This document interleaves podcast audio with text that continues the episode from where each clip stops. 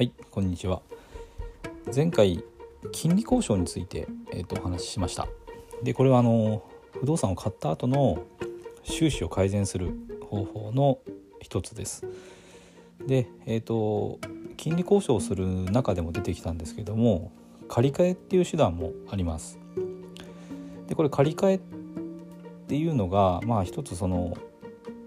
別の銀行さんから、まあ、今の融資条件よりもいい条件の融資のまあそのあなたにこれでこの条件で貸しますよっていう話を引き出すことができればこれ2つ可能性があります。で1つは借り換えて今よりもいい返済条件にする。でもう一つが今の銀行のまま金利を下げてもらうっていうことです。でこれ、まあ、どちらでももちろんいいんですけども、まあ、今の銀行のまま金利を下げてもらった場合っていうのは、えーと、借り換えに関するですねあの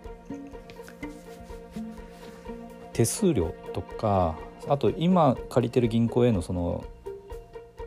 違約金っていうかまあそうですねそれも一括返済の手数料みたいななるんですけどもそういうお金がかからないっていう、まあ、メリットもあります。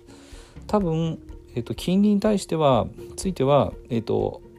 新しい銀行で提案された金利まで下げるのはちょっと厳しいかもしれないですけどもちょっと高高金利は、えーと、新しい銀行の提案よりは若干高めで手数料がかかんないっていう感じですね。まあもちろん、えー、と今の条件よりも良くなるのですごくいいいいですよね金利が少し下がっただけでも不動産って借り入れ金額大きいのでインパクトがすごく大きいですで新しい銀行の方に乗り換えるっていう場合には、まあ、これもあのメリットデメリット、まあ、ありますけども、まあ、メリットとしてはやっぱり金利が下が下がるので、まあ、返済が楽になると。でまあデメリットとしては、えーと一つはやっぱり手数料がかかるんですね。えっと、新しい銀行から借りるにもあの契約のための事務手数料かかりますし今借りているその乗り換える前の銀行にもあの繰り上げ返済一括返済の場合の手数料、まあ、違約金みたいな感じなんですけどそれがかかります。ということでまあ一回ちょっとお金がかかるっていうこととそれから乗り換えてしまった場合にはあの乗り換え前に借りていた銀行から次にあのまた融資を受けるっていうのはちょっと難しくなります。だからまあその銀行とはもうお別れする覚悟でやる必要があります。なのでまあそれで、えー、と選んでいただけたらと思います。でじゃあ今度借り換えをするための方法ですね。でこれはあのー、やっぱり新しい銀行を開拓するのがまあ一つ。であともう一つはあの自信がなかったらあのこれ人に頼むっていうこともできます。でまずじゃあ自分でやる時どうするかっていうと、まあ、銀行さんに行って相談することですね。でえーと、こういうふうに考えてるんですけどっていうことででもうまああの断られるかもしれませんけどもそれも勉強だと思ってやってみるといいと思います。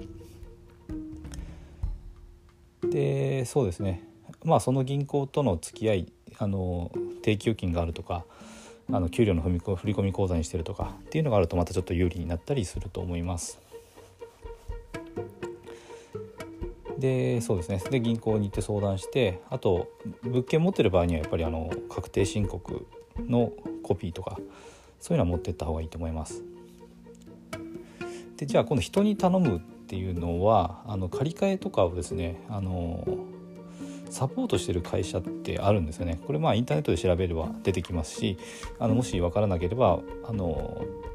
概要欄から LINE に登録していただいて私に質問していただければあの紹介することもできます。でそういうところに相談して、えーとそうですね借り換えの、まあ、先を見つけてもらうでただその人に頼む場合はもちろんあのそういう仲介している業者さんっていうのも仕事でやってますから、えーと、成功した場合にはあの成果報酬っていうのがかかってきますただまあ相談だけだったら無料なので、えーと、まずあのそういうところに相談してみるっていうのも一つの手だと思います。でこんな風にして、えーと、前回からあの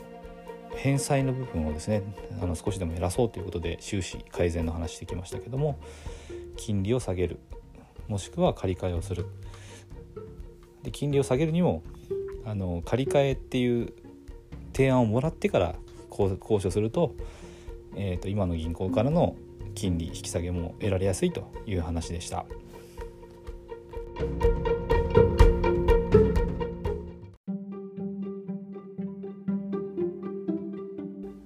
最後まで聞いていただいてありがとうございます。チャンネルの説明ページにブログと公式 LINE アットの案内があります。私自身が経済的自由を目指して取り組んでいる不動産投資と FX で得た経験から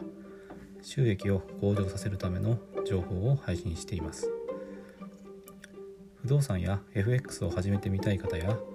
興味はあるけどやり方がわからないリスクが怖いという方は是非フォローしていただけたら嬉しいです